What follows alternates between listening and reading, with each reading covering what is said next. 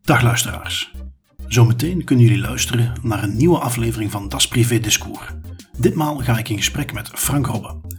Frank is het middelpunt van controverse de laatste maanden, waar een beeld wordt geschetst van een machtige ambtenaar die gehuld in duistere motieven de regering buitenspel zet in zijn zucht naar macht en waarbij terloops de privacy van de burger te grabbel wordt gegooid. Als sleutelfiguur die de afgelopen 30 jaar betrokken was bij de ontwikkeling van systemen zoals de Kruispuntbank Sociale Zekerheid, e-health en recenter voor contact tracing en vaccinatie, is het makkelijk om een doelwit te zijn, maar klopt het beeld met de werkelijkheid? Wat volgt is een open gesprek met Frank over privacy, transparantie en de balansoefening tussen verschillende grondrechten waarbij het belang van de burger en de maatschappij centraal staan. Veel luisterplezier.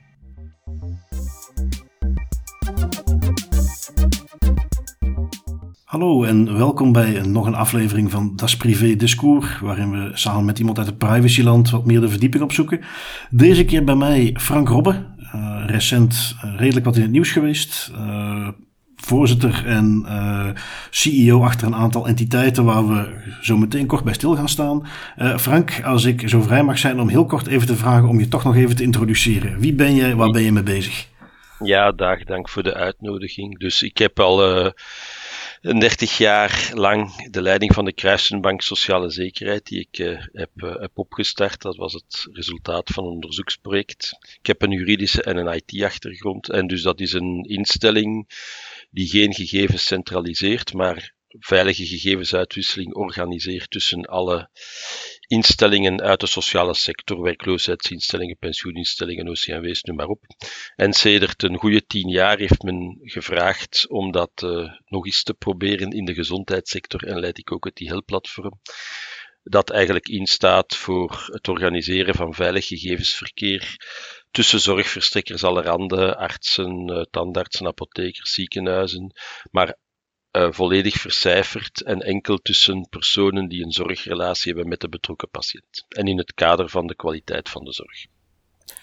Nu, ja, we vliegen er al meteen in met inderdaad die, die databanken op zich. Uh, als leidraad gebruik ik een beetje, want we hebben dat ook in de podcast wat voorbij laten komen, het, het artikel van Le Soir, waarin ze ja, bijna een dystopisch complot schetsen, waar uh, jij de spin in het wiel bent, in het web bent, om gedurende een bepaalde periode databanken op te zetten, gegevens te delen. En dat begon met, met, met de KSZ. heel kort, er wordt vaak aangegeven, ja, de KSZ dat is eigenlijk geen databank, dat is een verwijzingsrepertoire repertorium. Wat houdt dat concreet in? Ja, daarom noemt het ook kruispuntbank. Hè. Dat is een woord dat we in een tijd uh, wat bedacht hebben. Wel, um, ik spreek nu jaren negentig. Um, er was toen duidelijk, er was een koninklijke commissie voor de hervorming van de sociale zekerheid. En het was duidelijk dat men uh, als men de, de sociale zekerheid, de sociale bescherming goed wou uitbouwen met een minimum aan administratieve lasten, met zo weinig mogelijk non-take-up met de gegevens, met, met de rechten te geven aan de mensen die het echt nodig hebben, dat er dus gegevensuitwisseling nodig uh, was. Hè. Dus de, de werkgevers die gaven lonen en arbeidstijden door aan de RSZ om, om bijdragen op te laten berekenen, maar als iemand werkloos werd of ziek werd of een arbeidsongeval had, dan was het op diezelfde looninformatie dat die rechten werden um, berekend. En tot dan ging elke instelling van sociale zekerheid telkens opnieuw die gegevens vragen bij de werkgevers, bij de werknemers en zo verder, zonder enige vorm van samenwerking. En soms moest men om één bedrag in te vullen 80 bladzijden lezen en daar zaten heel wat fouten in. En ja, dan is het idee uh, ontstaan van dat is niet nodig, maar het is ook niet nodig van één centrale databank daarvoor te maken. Het is voldoende dat er afspraken gemaakt worden over welke gegevens zijn globaal nodig, wie zamelt die in, wie controleert die, wie houdt die bij. En als andere instellingen diezelfde gegevens nodig hebben, dan kunnen ze daar gaan halen waar ze beschikbaar zijn. Dat is het concept van wat wij noemen de authentieke bronnen. Elk gegeven zit maar op één plaats. Het is verspreid, dus niet alle gegevens over alle mensen zitten in één databank. De loonarbeidstijdgegevens zitten bij de RSZ. De gegevens over de gezinssamenstelling die zitten in het Rijksregister. De gegevens uh, over eventuele andere inkomsten die zitten bij de fiscus. Uh, de gegevens of dat iemand uh, werkloos of ziek is, die zitten bij de werkloosheidskassen of bij de, bij de ziekenfonds. Die zitten dus verspreid. Die zitten niet in een centrale gegevensbank. En de kruispuntbank is eigenlijk de verkeersregelaar die ervoor zorgt dat als het nodig is voor de regelgeving, dat er gegevens uh, bekomen worden en ze zijn al ergens beschikbaar, dat de instelling die ze nodig heeft, ze kan opvragen waar ze is. En met een aantal controles. Bijvoorbeeld, um, een ziekenfonds kan alleen maar gegevens opvragen die nodig zijn voor de berekening van de terugbetaling van de gezondheidszorgkosten of een uitkering wegens arbeidsongeschiktheid, maar alleen maar over de personen die bij dat ziekenfonds aangesloten zijn en niet mensen die bij andere ziekenfondsen aangesloten zijn. En dat is dat fameus verwijzingsrepertoire, dus wij hebben geen inhoudelijke gegevens centraal. We weten wel wie een dossier heeft, welke instelling een dossier heeft over wie, wie wat mag krijgen, wie wat kan geven. En uh, er is een onafhankelijk comité dat vooraf bepaalt of iets moet kunnen uitgewisseld worden, of dat dat proportioneel is, of dat dat rechtmatige doeleinden zijn en hoe dat dat veilig kan gebeuren. En wanneer het dan concreet mag uitgewisseld worden, doet de Kruisenbank als een soort van clearinghouse op voorhand de controle dat daaraan voldaan is. En dus dit is een, een, een model uh, dat dus toelaat om aan de ene kant een aantal voordelen te hebben. Bijvoorbeeld, vroeger moest een, een, een, een uh, persoon met een handicap, die recht had op een uitkering voor gehandicapten, kreeg die 15 papiertjes mee. Moest hij daar overal mee rondlopen om overal te gaan vragen, te gaan bedelen bijna, om zijn afgeleide sociale rechten. Uh, sociaal tarief op elektriciteit, op water, op, op gas, uh, gratis abonnement op de lijn en weet ik veel Vandaag, tenzij dat die persoon zegt ik wil dat niet, er is een opt-out mogelijk, maar niemand doet dat, worden die rechten automatisch toegekend. Maar we zorgen er bijvoorbeeld wel voor dat het alleen maar de melding is dat is iemand die krachtens zijn statuut recht geeft op dat aanvullend recht. We zeggen niet dat dat een gehandicapte is of een leefloontrekker, laat staan dat we zeggen welke handicap. En dus het is een dus permanente... Het, het principe van uh, dataminimalisatie wat nu in de GDPR staat, privacy by design wat daarin staat, dat zijn eigenlijk dingen die toen in 1990 al meegenomen werden bij de ontwikkeling van die kruismuntbank. Ik denk het wel, ja. Dus dat is ook... Enfin, ik ben voor een stuk in Duitsland opgeleid. U moet ook weten, de eerste wet in België uh, waar dat er over de privacy echt gesproken werd, was de wet op de kruispuntbank sociale zekerheid. De, de eerste algemene privacywet dateert van 92.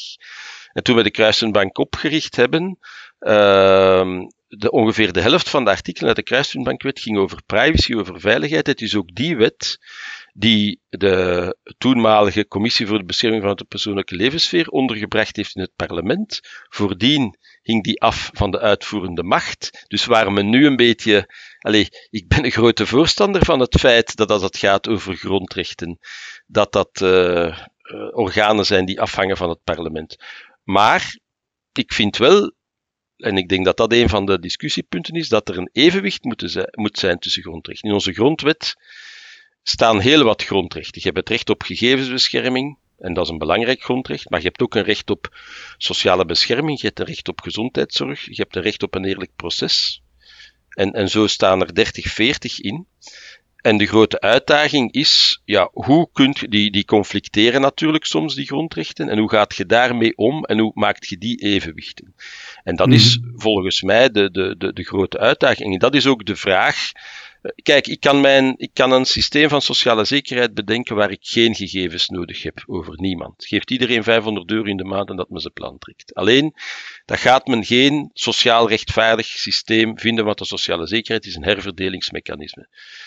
Maar we willen natuurlijk ook dat het de mensen zijn die het nodig hebben die de gelden krijgen om uit armoede te blijven, maar niet de mensen die het niet nodig hebben. Ja, dan moet je wel weten wie gepensioneerd is, wie arbeidsongeschikt is, wie werkloos is. En dan moet je natuurlijk ook ervoor zorgen, want de mensen, neem dat voorbeeld van die gehandicapten daarnet, die willen dat geen 15 keren aan 15 verschillende instellingen. U mag eens meegaan met een gehandicapte die vroeger moest geëvalueerd worden door vier of vijf verschillende dokters. Ene keer voor de mutualiteit, ene keer voor de FOD Sociale Zekerheid, ene keer voor, het Vlaams agent, uh, voor de Vlaamse Agentschap voor Personen met een Handicap. Dat is soms humiliërend. Hè? Die mensen hebben graag dat wanneer er een evaluatie is, en, en er is vastgesteld dat ze een handicap hebben, dat ze dan alle rechten krijgen en niet van het kastje naar de muur worden gestuurd. En het zijn die evenwichten, en dat is geen gemakkelijke oefening. En ik vind dat dat niet moet afhangen van ene persoon. Dat is ook de reden waarom dat er zo'n informatieveiligheidscomité toen is ingesteld bij het parlement. Uh, en multidisciplinair. Met, met artsen, met juristen, met uh, eh, ICT'ers, met informatieveiligheidsspecialisten. Want, ja, we, komen zo meteen op dat informatieveiligheidscomité, maar nog een stapje terug. Dus de oprichting van die KSZ. Uiteindelijk zien we daar, om die verzorgingsstaat die we willen mogelijk te maken, is dat systeem ingericht. En niet, zoals nu misschien vaak de pers haalt, om een groot antifraude of, of burgersurveillance systeem in te richten. Dat is de indruk die een beetje gewekt werd. Um, in e-health is er zo'nzelfde systeem opgericht, of toch in ieder geval dat principe van een, een kruispuntbank. Um, met ook daar weer die insteek we moeten wel medische gegevens uit kunnen wisselen, maar die hoeven daarom niet per se in een centrale databank te staan. Nee, en daar is het nog veel minder het geval. Want alleen dus. Uh, de kruispuntbank sociale zekerheid zit in de sociale sector en de hele sociale zekerheid is door een wet georganiseerd. In de gezondheidszorg, artsen, eh, hoe die werken, apothekers, hoe die werken, tandartsen, ziekenhuizen, dat is niet wettelijk geregeld. Hè? Dus daar is het niet de toepassing. Dus daar is het nog een veel losser verband. Dus daar is het zelfs niet verplicht om die, om die diensten te gebruiken. Dat is gewoon vrijwillig. En toen men mij gevraagd heeft om met die held op te starten, we hadden een, een, een erkenning gekregen van de Verenigde Naties voor de Kruispuntbank. En ik kwam toevallig in contact met de minister van Volksgezondheid. Die zei, zoiets zouden we ook moeten nog hebben in de gezondheidssector. Ik ben toen gaan vragen aan, aan uh, er zijn 170.000 zorgverstrekkers uh, in België. Ik ben toen gaan vragen aan artsen, aan ziekenhuizen, aan apothekers enzovoort. Allee, wat heb je nodig? Iedereen zei ja, wij moeten gegevens over patiënten hebben, anders kunnen ze niet heftig verzorgen. Trouwens, de patiënten zeggen dat zelf ook. Ik heb met de patiëntenorganisaties eh, gepraat. Denkt u dat er iemand is die vijf jaar geleden een allergische reactie heeft gedaan op een medicijn, die wilt riskeren dat om het even welke arts nog ooit een medicijn met dezelfde actieve stoffen voorschrijft. Ik denk dat niemand dat wilt. Ja? En dus uh, denkt u dat, dat wanneer ik vandaag naar een dokter ga en die neemt bloed en die stuurt mij door met een huisarts naar een reumatoloog en ik kan een afspraak krijgen, ik heb veel pijn, dat ik morgen, omdat die reumatoloog het resultaat van het bloedonderzoek niet kan zien, een tweede keer bloed afpakt en zegt, kom volgende week maar terug, dan heb ik uw resultaat en dan kan ik u beginnen helpen. Allee, dat is toch, dat heeft geen zin. En dus, um, men heeft gezegd van, wij, wij denken dat er multidisciplinariteit nodig is, transmuraliteit, hè, dus tussen ziekenhuizen en, en, en eerste lijnzorgverstrekkers, maar uiteraard alleen maar voor de kwaliteit van de zorg, niet voor bijvoorbeeld, dus allee, een, een, een arbeidsarts of een controlearts van een ziekenfonds heeft geen zorgrelatie met de patiënt. Hè. Dus dat is niet kwaliteit van de zorg, dat is een ander doeleinde. Maar voor het doeleinde een patiënt goed verzorgen en veilig verzorgen, voor dat doeleinde vond men dat er gegevens, iedereen moesten uitgewisseld kunnen worden tussen de personen, tussen de zorgverzekeraars die een zorgrelatie hebben met de patiënt. Het is de patiënt die zelf bepaalt wie dat, dat is. En wat hebben we dan gedaan? Een aantal basisdiensten uitgewerkt, want het heel-platform is gewoon een aantal basisdiensten die een deftig user and access management mogelijk maakten, die vercijfering mogelijk maakten bij gegevensuitwisseling, die inderdaad terug aangaf, zonder dat er gegevenscentralisatie nodig is, waar dat er eventueel relevante informatie zit. Ik woon in Leuven, ik heb een dossier in Gasthuisberg en bij een huisarts, ik zit aan de kust, ik heb daar een probleem, ik kom daar op spoed, ik kom daar bij een huisarts. Ja, die, moet, die weet zomaar niet waar dat mijn gegevens zitten. Ja? Dus, dus die gaat terug met zo'n verwijzingsrepertoire en zien waar dat, waar, waar, waar dat, dat zit. En ook daar hebben we weer zeer goed nagedacht. Ik zal u een voorbeeld geven. Uh, wij hebben ervoor gezorgd dat in ons verwijzingsrepertorium uh, bij de overheid geen rechtstreekse link stond waar ook maar iets zou kunnen uit afgeleid worden van de pathologie van een patiënt. Bijvoorbeeld het ziekenhuis in Melsbroek is een MS kliniek. Worden alleen maar MS-patiënten behandeld. Het ziekenhuis in Kortenberg is een psychiatrisch ziekenhuis. Wel, die twee ziekenhuizen die zitten achter het ziekenhuisnetwerk geleid door het Universitair Ziekenhuis van Leuven. En wij weten gewoon, er is, er is een dossier ergens in het netwerk rond Leuven.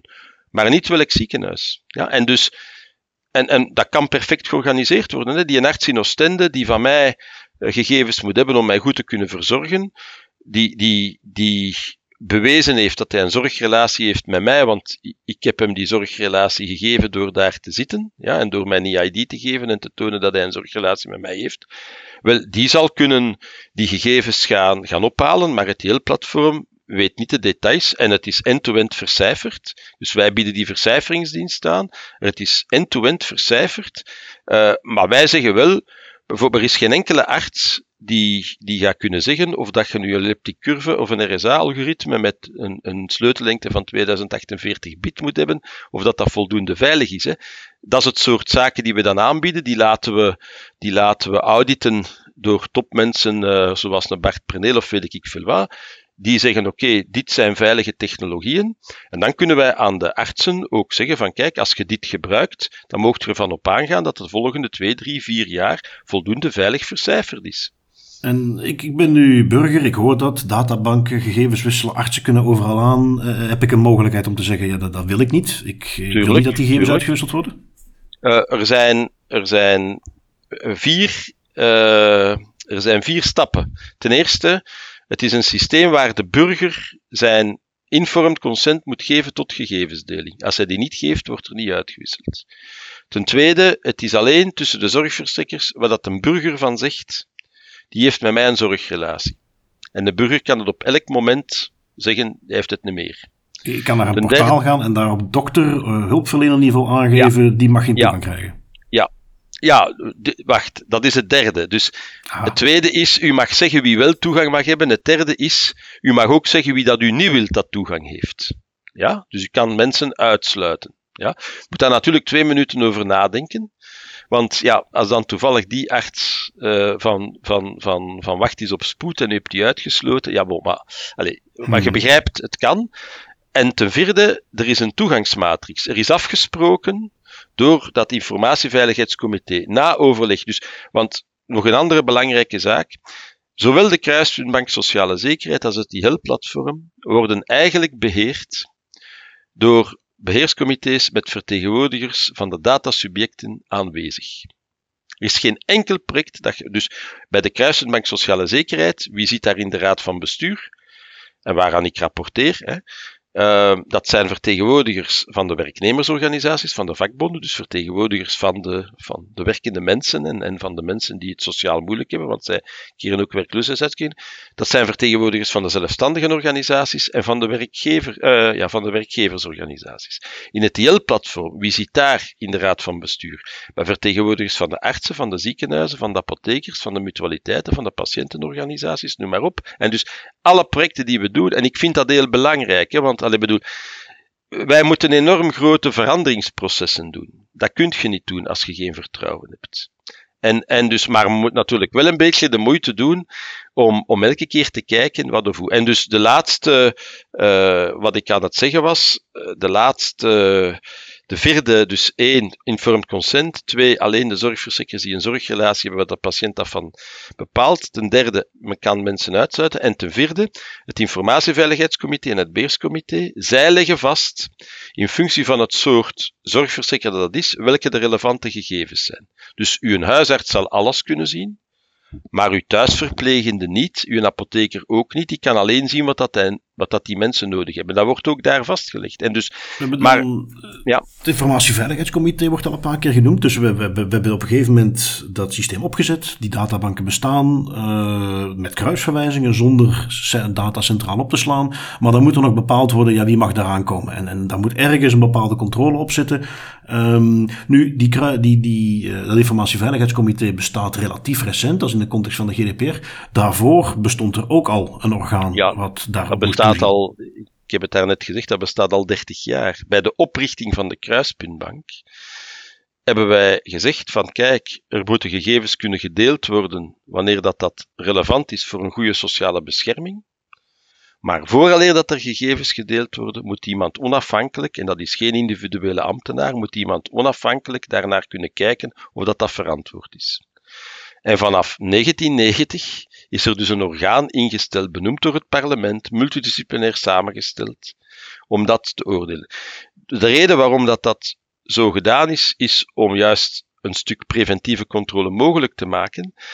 En is ook omdat die afweging tussen grondrechten, dat zoeken van die evenwichten, vereist dat je de materie kent. U bent geen arts, ik ben ook geen arts. Kan u mij zeggen of het nodig is dat u een oogarts weet of dat je een maagsfeer hebt?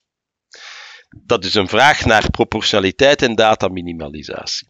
Ja, wel, ik denk dat het best is dat daar een arts mee aan tafel zit, die kan beoordelen of dat het zou kunnen relevant zijn dat een oogarts, ja, als die heel agressieve medicatie riskeert te moeten voorschrijven voor de maag, dan zal die dat misschien best weten. Hè? Ja, en dat is kan u mij... zo iemand zit ook in het informatieveiligheid. Ja, maar daarvoor hebt u, en dat is wat dat ik ook zeg, als je een, als je een correcte afweging wilt doen, als je een correcte toepassing wilt doen, dus een, een privacy specialist die kan u uitleggen wat proportionaliteit is, wat dataminimalisatie is. Maar die is niet in staat om dat toe te passen op de verschillende domeinen. Ja? In de sociale zekerheid kan u mij zeggen of een kinderbijslagkas moet weten of dat een van uw ouders langdurig werkloos is.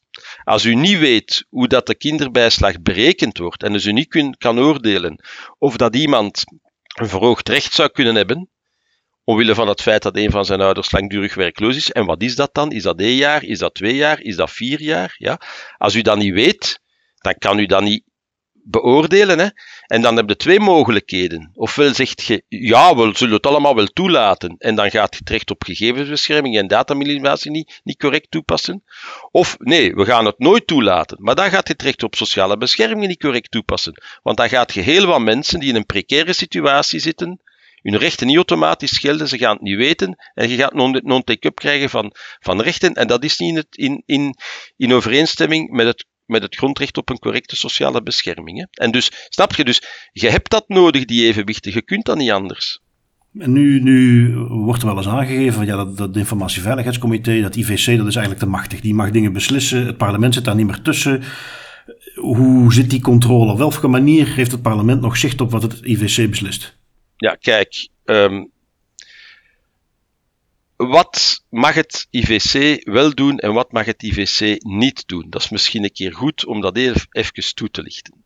Het IVC mag niet doeleinden, recht, dus het, het IVC heeft niet de macht en niet de bevoegdheid om doeleinden van gegevensverwerking toe te kennen aan iemand die gegevens verwerkt. Of iemand die gegevens. Er moet al een wet zijn.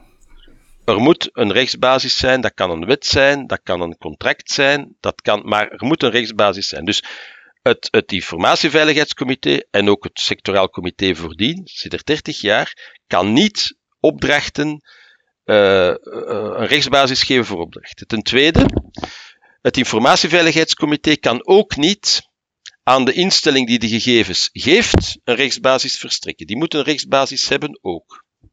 Het enige wat het Informatieveiligheidscomité kan doen is, wanneer zij vaststelt dat een bepaalde instelling A een rechtsbasis heeft om gegevens te verwerken, en instelling B heeft die gegevens op basis van een rechtsbasis om die gegevens te verwerken, dat instelling B die mag geven aan instelling A. En dan zal ze drie zaken nakijken. Ten eerste, zijn die rechtsbasissen er? Ten tweede, welke gegevens zijn relevant voor de rechtsbasissen van instelling A? Dat is het proportionaliteit of dataminimalisatieprincipe. En drie, hoe kan dat veilig gebeuren? Dus hoe zorg je ervoor dat dat end-to-end vercijferd is, of, of dat het alleen maar bijvoorbeeld die controle op het, informatie, op, uh, het alleen maar de mutualiteit waar dat je bij aangesloten bent en geen ander, dat zijn regels die zij vastleggen. Voilà. En dat is en, en dat is een, een, een uitvoering. Dus ik zeg altijd dat het, het Informatieveiligheidscomité creëert geen nieuw recht. Het Informatieveiligheidscomité past uh, normen die in andere regelgeving staan, voor wat betreft uh, de rechtsbasissen, de, de GDPR, voor wat betreft de uitwisseling het principe van de eenmalige gegevensinzameling, dat in heel veel wetten staat. Past die gewoon toe op concrete gevallen. En nu, nu mag u, ik denk eerlijk gezegd, die, die grote principes. Dus wat mag, hoe dat je een kinderbijslag vaststelt, dat is een zaak van het parlement. Maar als het parlement beslist dat je, kinder, dat kinderbijslag geeft aan mensen wiens ouders langdurig werkloos zijn, dan gaat je toch de volgende dag niet zeggen, ah ja, maar ja, je mag dat niet weten. Het is het een of het is het ander. Hè? En dan gaat je toch ook niet aan de mensen gaan vragen van bij de werkloosheidskas een papiertje te gaan afhalen, om dat te bewijzen en dat te gaan binnenbrengen bij hun kinderbijslagkas. Dat is juist wat dat de mensen niet willen. Hè? Ja. werd er wel gezegd dat het, het IVC uh, die toegangen zeer makkelijk uitdeelt. Uh, nu we zelf daar ook enige ervaring in hebben, daar zit een behoorlijke aanvraagprocedure die eraan vooraf gaat. Je, je kunt dat niet uh, zomaar verkrijgen. Nee, ik kan u, alleen alle, alle, um, alle beraadslagingen, alle machtigingen van het IVC van het sectoraal comité staan het, vanaf het begin publiek. Allemaal. Ik hoor in de pers, uh, sommige pers wel kritiek op het IVC, maar ik heb nog geen enkel kritiek gehoord op geen enkele individuele machtiging van dat IVC. Hè?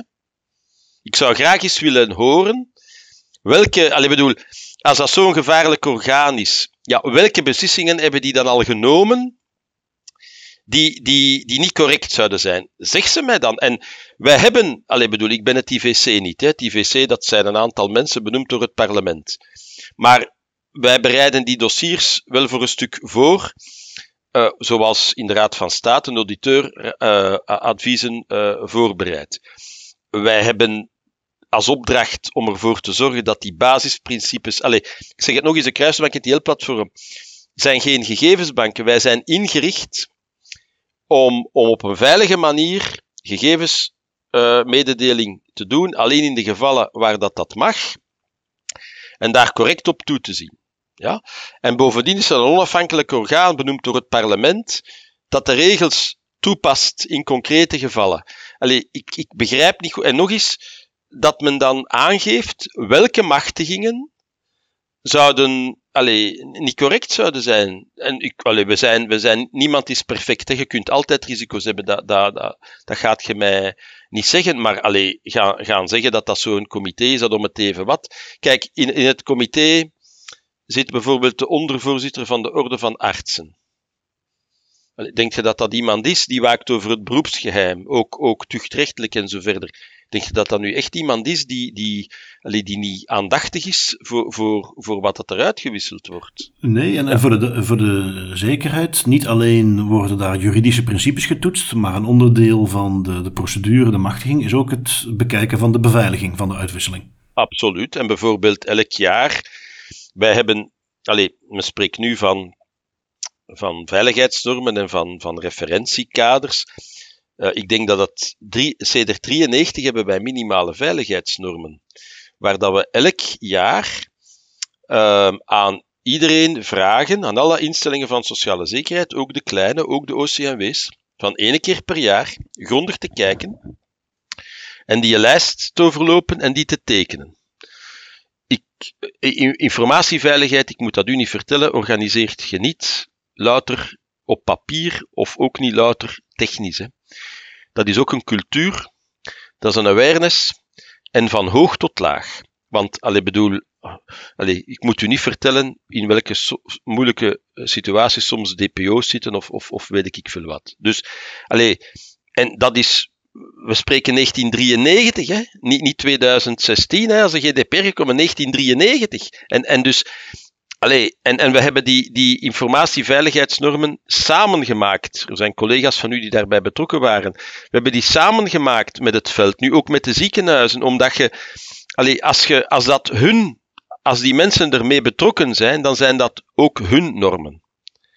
en dan is dat niet iets dat ze als opgelegd beschouwen, en dan gaan ze dat ook allee, veel, meer, veel meer volgen. En, en uh, allee, dat, dat, dat, dat zijn, we hebben van in het begin enorme, enorme um, allee, vertrouwen komt, hoe zeg je dat? Uh, komt te voet en gaat te paard. Hè? Dus, dus uh, ik, en, en er zijn meer dan voldoende mensen die zitten te wachten op de eerste keer dat er een groot probleem is. Om het ganse systeem onderuit te halen. Dus allee, wij zijn daar zeer gevoelig aan. En niet alleen om die reden, maar ook gewoon ten gronde. Allee, bedoel, er is, er is altijd een evenwicht gezocht geweest tussen die verschillende, tussen die verschillende grondrechten. En, en ik heb nu de indruk dat soms, allee, het, ja, dat zijn slingerbewegingen. Hè? Dus, dus uh, allee, tussen, tussen die grondrechten. En ik kan aannemen, allee, nu die COVID-crisis en een aantal zaken die daar zijn moeten gebeuren, dat zijn natuurlijk geen, um, geen aangename zaken voor, voor heel mensen, maar ook daar, in eer en geweten, uh, denk ik dat we altijd geprobeerd hebben om, om, um, allee, om goed na te denken, nooit meer dan nodig, maar wel de informatie die, die, die er moet zijn om de gezondheidscrisis goed te kunnen, goed te kunnen bestrijden. Hè? Ja. Wat je daar nu vaak hoort is dan, ja goed, we hebben dat nu doorgevoerd, dat was nodig voor de coronacrisis, we moesten bepaalde maatregelen nemen, maar dan vervolgens blijft dat, die doorgiftes blijven bestaan. Is er een mechanisme om straks te gaan bekijken of er ja, bepaalde dingen teruggeschroefd moeten worden? En wel, u mag, ik kan u alle machtingen geven over, over uh, de covid-crisis, staat altijd in dat een dag dat de regering uh, uh, het einde van de pandemie afkondigt, dat al die machtigingen die specifiek aan corona gebonden zijn, vervallen. Automatisch. Staat er altijd in.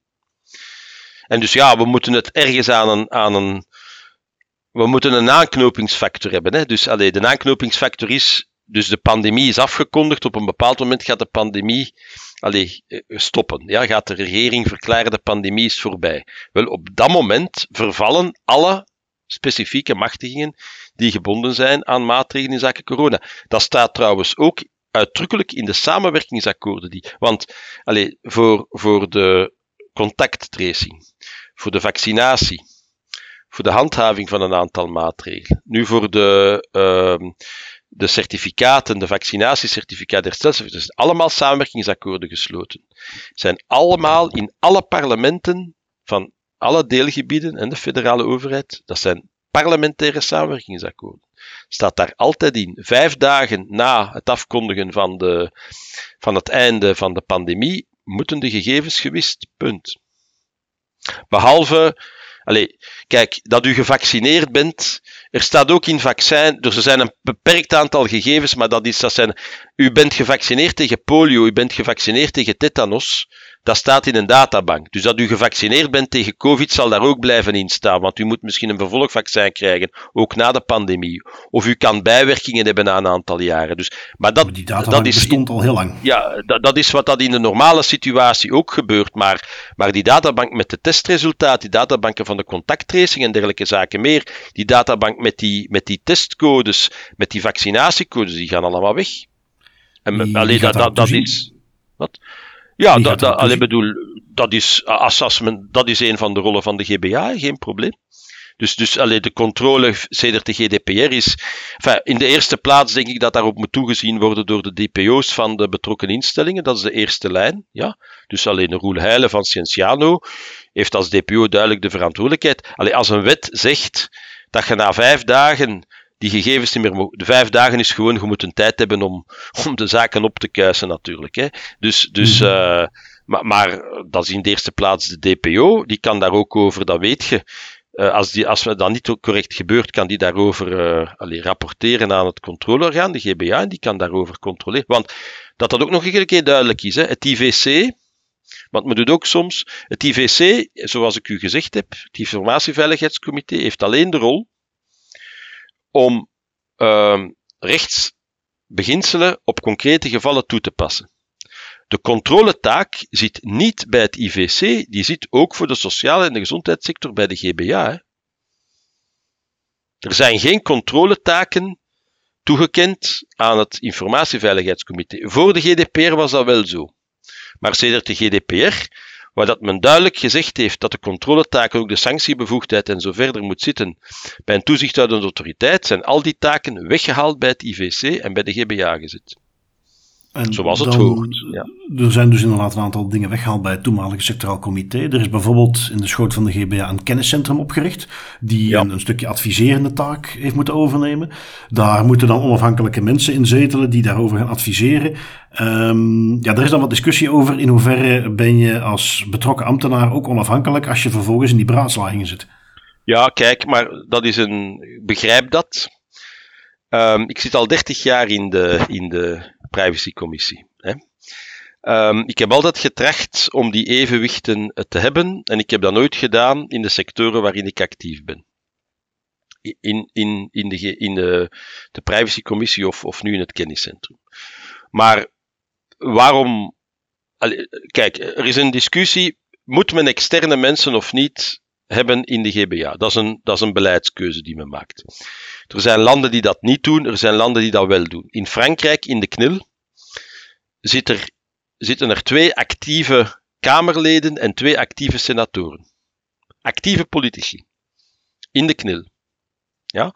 In Denemarken, in Griekenland, daar zitten ook mensen extern in. In België heeft men daar ook voor gekozen. Maar dat is een keuze die men gemaakt heeft beleidsmatig. Ik neem aan dat men die keuze gemaakt heeft om juist die een stuk multidisciplinariteit en, en, en ervaring ook van op het veld binnen te brengen. Dat kenniscentrum vergadert alleen één keer om de drie, vier weken.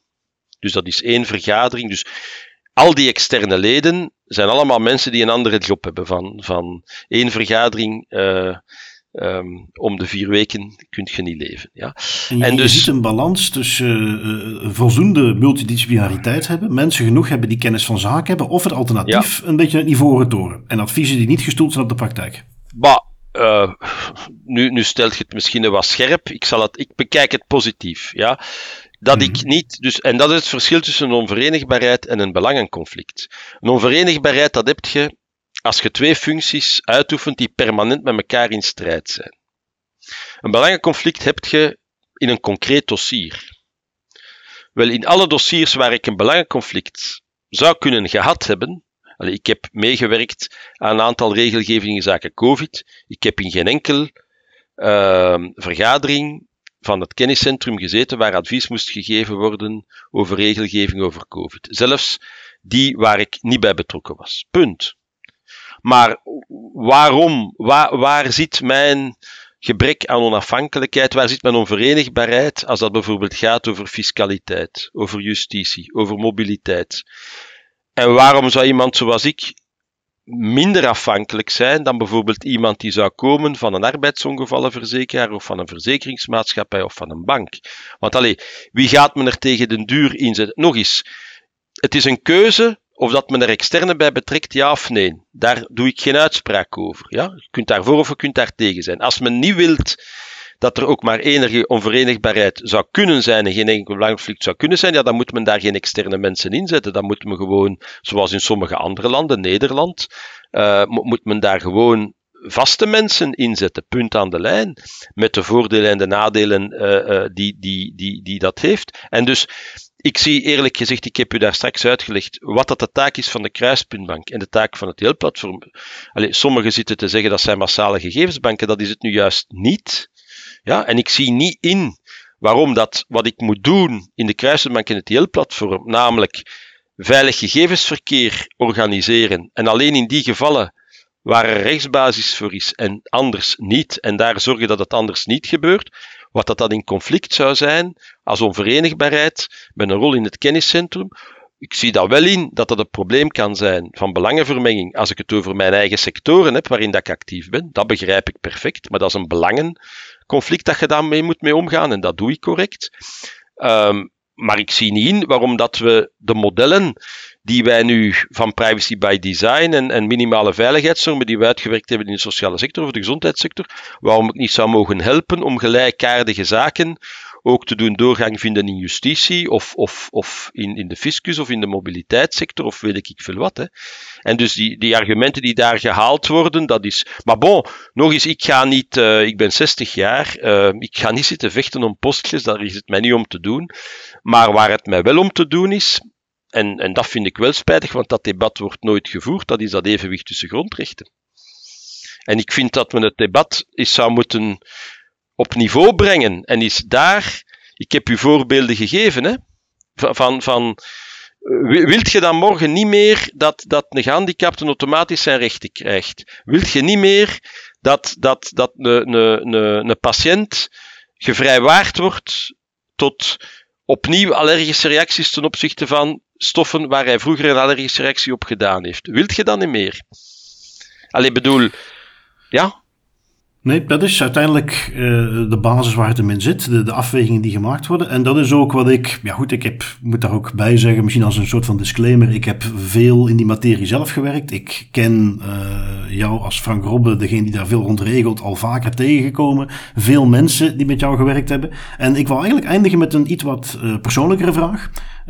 Omdat er dan die insteek bestaat, die ik ook ken van ja, voor zover wij weten, wat er ook over te zeggen, wat dat is altijd gebeurd met een insteek om het beste te doen voor de maatschappij, privacy vanaf het begin ingebakken.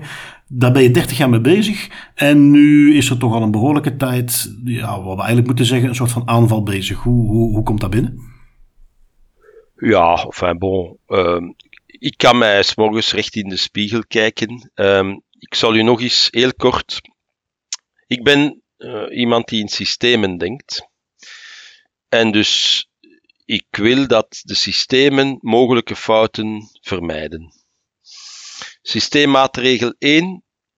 De raden van bestuur van het IL-platform en de KSZ bestaan uit vertegenwoordigers van de datasubjecten. Dat is een, een serieuze systeemgarantie. Hè? Dus alle projecten die er gebeuren, worden daar besproken. En u mag onze bestuursovereenkomsten de bijlage zien. Die staan daar ook allemaal in detail in. Hè. Dat is maatregel 1. Maatregel 2.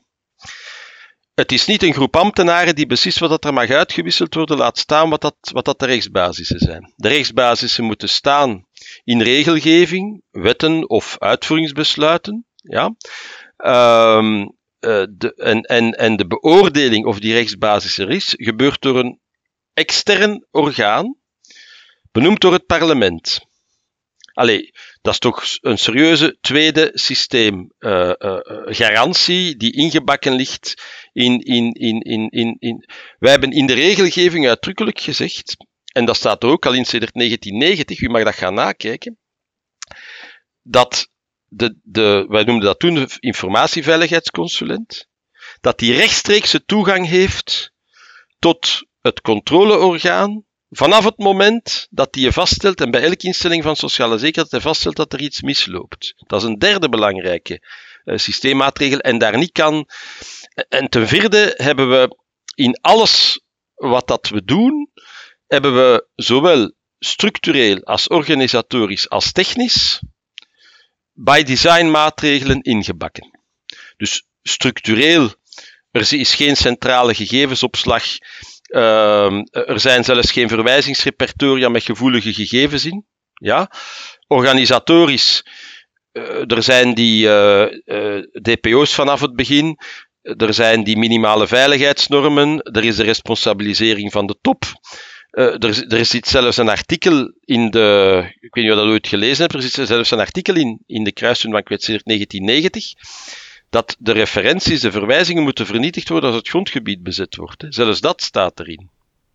Ja? Dat is dus, ja, dus zelfs dat, dus allee, ik, ik wil u maar aangeven, en dat is er niet ingekomen, zomaar een keer om, om een beetje, allee, en, en, en dan technisch, ja, dat zijn dan de technische maatregelen. Dus allee, ik denk eerlijk gezegd dat je. Dan moeten er toch al heel veel mensen uh, hun job niet doen om in zo'n situatie terecht te komen in een. In een um, en uh, ja, oké, ik kan gezag hebben, dat is één zaak, maar macht? Nee. Alleen bedoel, uh, als, als, als er zaken gebeuren, of zouden. Maar, allee, wie mij een beetje kent, weet dat ik ook zo'n zaken nooit zal voorstellen. Maar dus, allee, zet morgen bij mij iemand anders op mijn plaats, want allee, je mag natuurlijk niet afhangen van de persoon, kan morgen tegen een boom rijden. Dan moeten de systeemwaarborgen voldoende zijn om dat niet mogelijk te maken. Hè. Maar ik denk in eer en geweten, ik zou er zelf geen, geen allee, uh, moet ik dat zeggen, ik zou mijzelf niet goed voelen van systemen in gang gezet, in gang gezet te hebben die zo'n zaken zouden mogelijk uh, maken. Maar natuurlijk, iedereen moet wel zijn rol spelen. Maar alleen, 15 bestuurders van de KSZ, 27 bestuurders van, van, uh, van het IL-platform.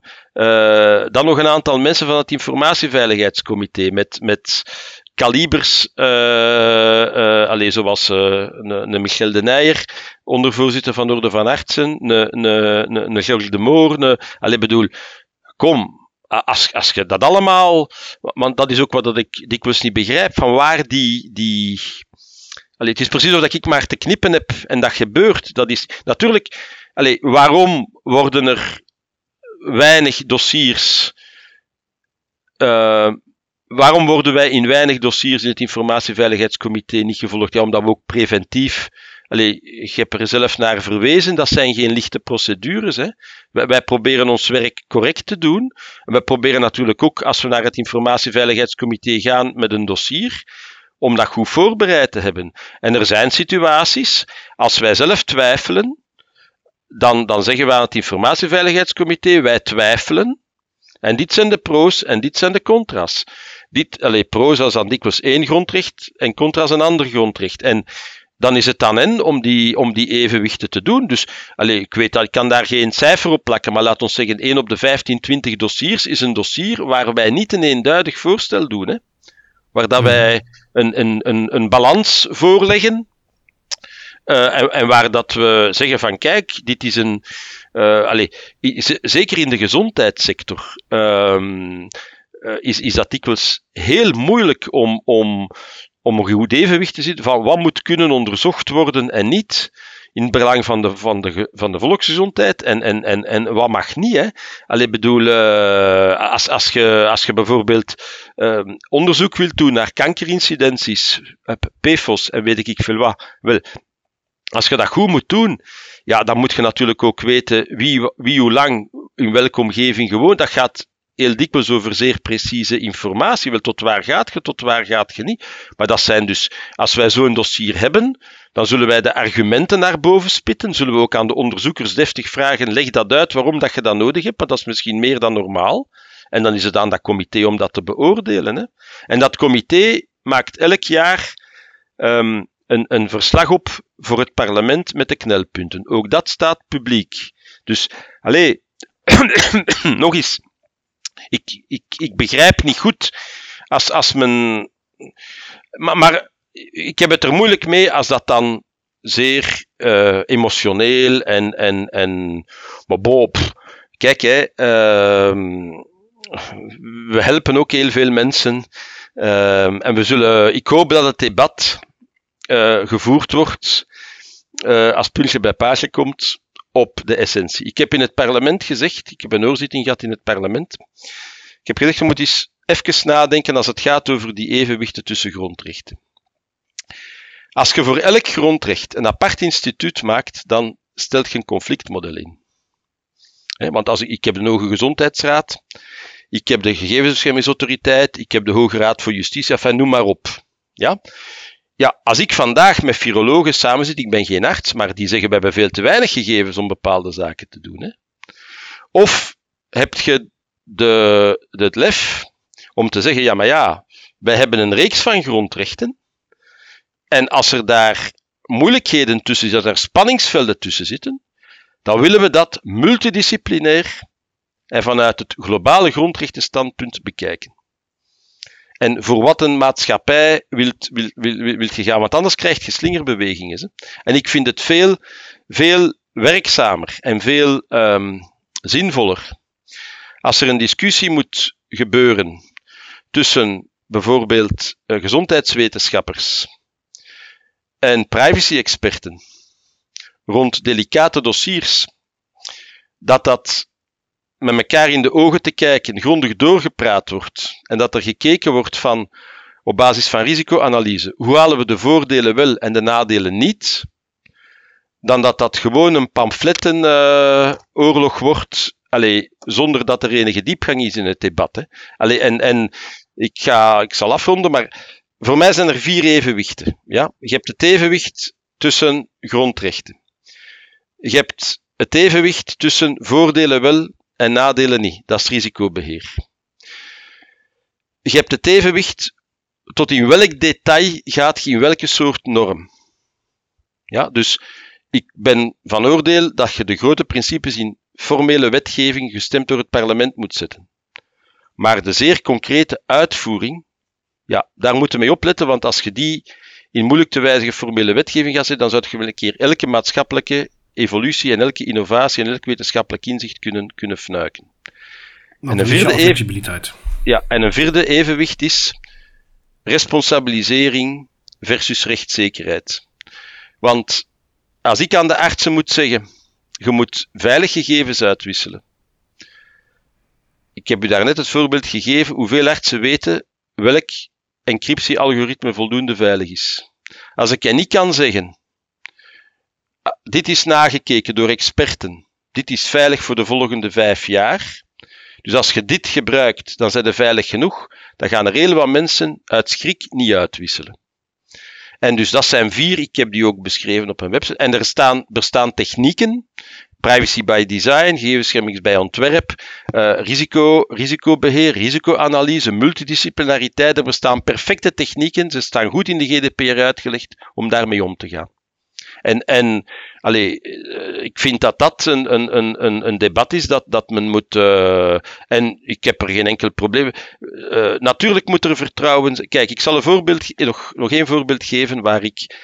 Toen ik begon met die held, was ik een, goeie, een grote voorstander. Alle Scandinavische landen stonden heel ver met e-gezondheid. Wij stonden veel minder ver. We zijn nu een stuk opgeklommen. Maar al die landen die waren begonnen met een systeem van opt-in. Patiënt moet zijn akkoord geven voor gegevensdeling. En waren geëindigd met een opt-out. Er wordt gedeeld tenzij de patiënt niet akkoord is. Hmm. Oké. Ik heb uh, in 2009, 2010 voorgesteld, ja, ik wou direct naar het goede systeem. Dus ik heb in 2009 voorgesteld, laat ons direct beginnen in België met een opt-out. Ik was hmm. ervan overtuigd dat dat nodig was om, um, om rap te kunnen schakelen in belang van de patiënt. Wel, daar was geen draagvlak voor. Wel, je zult mij nooit meer horen spreken hebben over een opt-out. Ik ben iemand die, allez, een van mijn eerste bazen zei, je moet weten hoe ver dat je te ver kunt gaan. Als je vaststelt dat je een idee hebt, maar er is geen draagvlak voor, dan stopt je met dat idee en dan zijt je daar ook loyaal aan. Wat dat je niet mocht doen, dat is, en zeker niet als je veranderingsprocessen, dat is van A zeggen en B doen, dat gaat niet. En dus ik heb mijn argumentatie gegeven. Ik ben niet gevolgd. Dat was voor mij een, een belangrijk punt, want voor mij kwam dat erop neer: gaan we de andere landen inhalen in vijf jaar of in tien jaar? Wel, het is tien jaar geworden. Maar oké, zo so be. Maar je gaat mij nooit uh, na die discussie terug horen pleiten hebben. Ik ben iemand die loyaal is. Als, als mijn raad van bestuur zegt nee, zo, wel dan is dat zo. Als ik het daar niet mee eens ben, dan moet ik ontslag nemen, punt aan de lijn. Ik merk op dat er nu, nu zijn er, wat is het, uh, ik denk 9 miljoen mensen bijna die hun opt-in gegeven hebben. En nu komt natuurlijk de vraag, die 2 miljoen, die rest, die zien bijna nooit geen dokter. Maar als die dan toevallig een keer op spoed komen, vinden die dat wel erg dat die een dokter niet aan hun gegevens kan. Wel, als er nu een, een, een beweging is waar dat men zegt vanuit het veld, um, ja, voor die laatste 2 miljoen, er is nu uh, 7 of 88 procent van de mensen heeft zijn toestemming gegeven, die longtail, daar draaien we het om, is het mij ook goed, hè? Maar ik ga dan niet, allee, bedoel, en, en ik vind dat je dat soort uh, debat, en ik heb in mijn leven al meer dan één keer uh, voor gehad, dat, dat, ja, dat ik overtuigd was uh, van, van nog iets beters, dat dat niet gekund heeft, en dan moet je daar kunnen bij neerleggen. Dat is, dat is democratie ja, ja. en dat is draagvlak creëren. Hè? Ja. Als ik wat samenvat, hoop ik dat we voor de luisteraars wat inzicht hebben gegeven in de, met de mooie term checks and balances, die toch echt wel in dat systeem van gegevensdeling op verschillende niveaus zijn ingebouwd. En heb ik gesproken met iemand die vindt dat ondanks dat hij in het oog van de storm staat, hij zichzelf recht aan kan kijken in de spiegel. En dat dat ja. uh, ook voldoende moet zijn. Hartelijk okay. dank, Frank Rowe. Bedankt. Dag.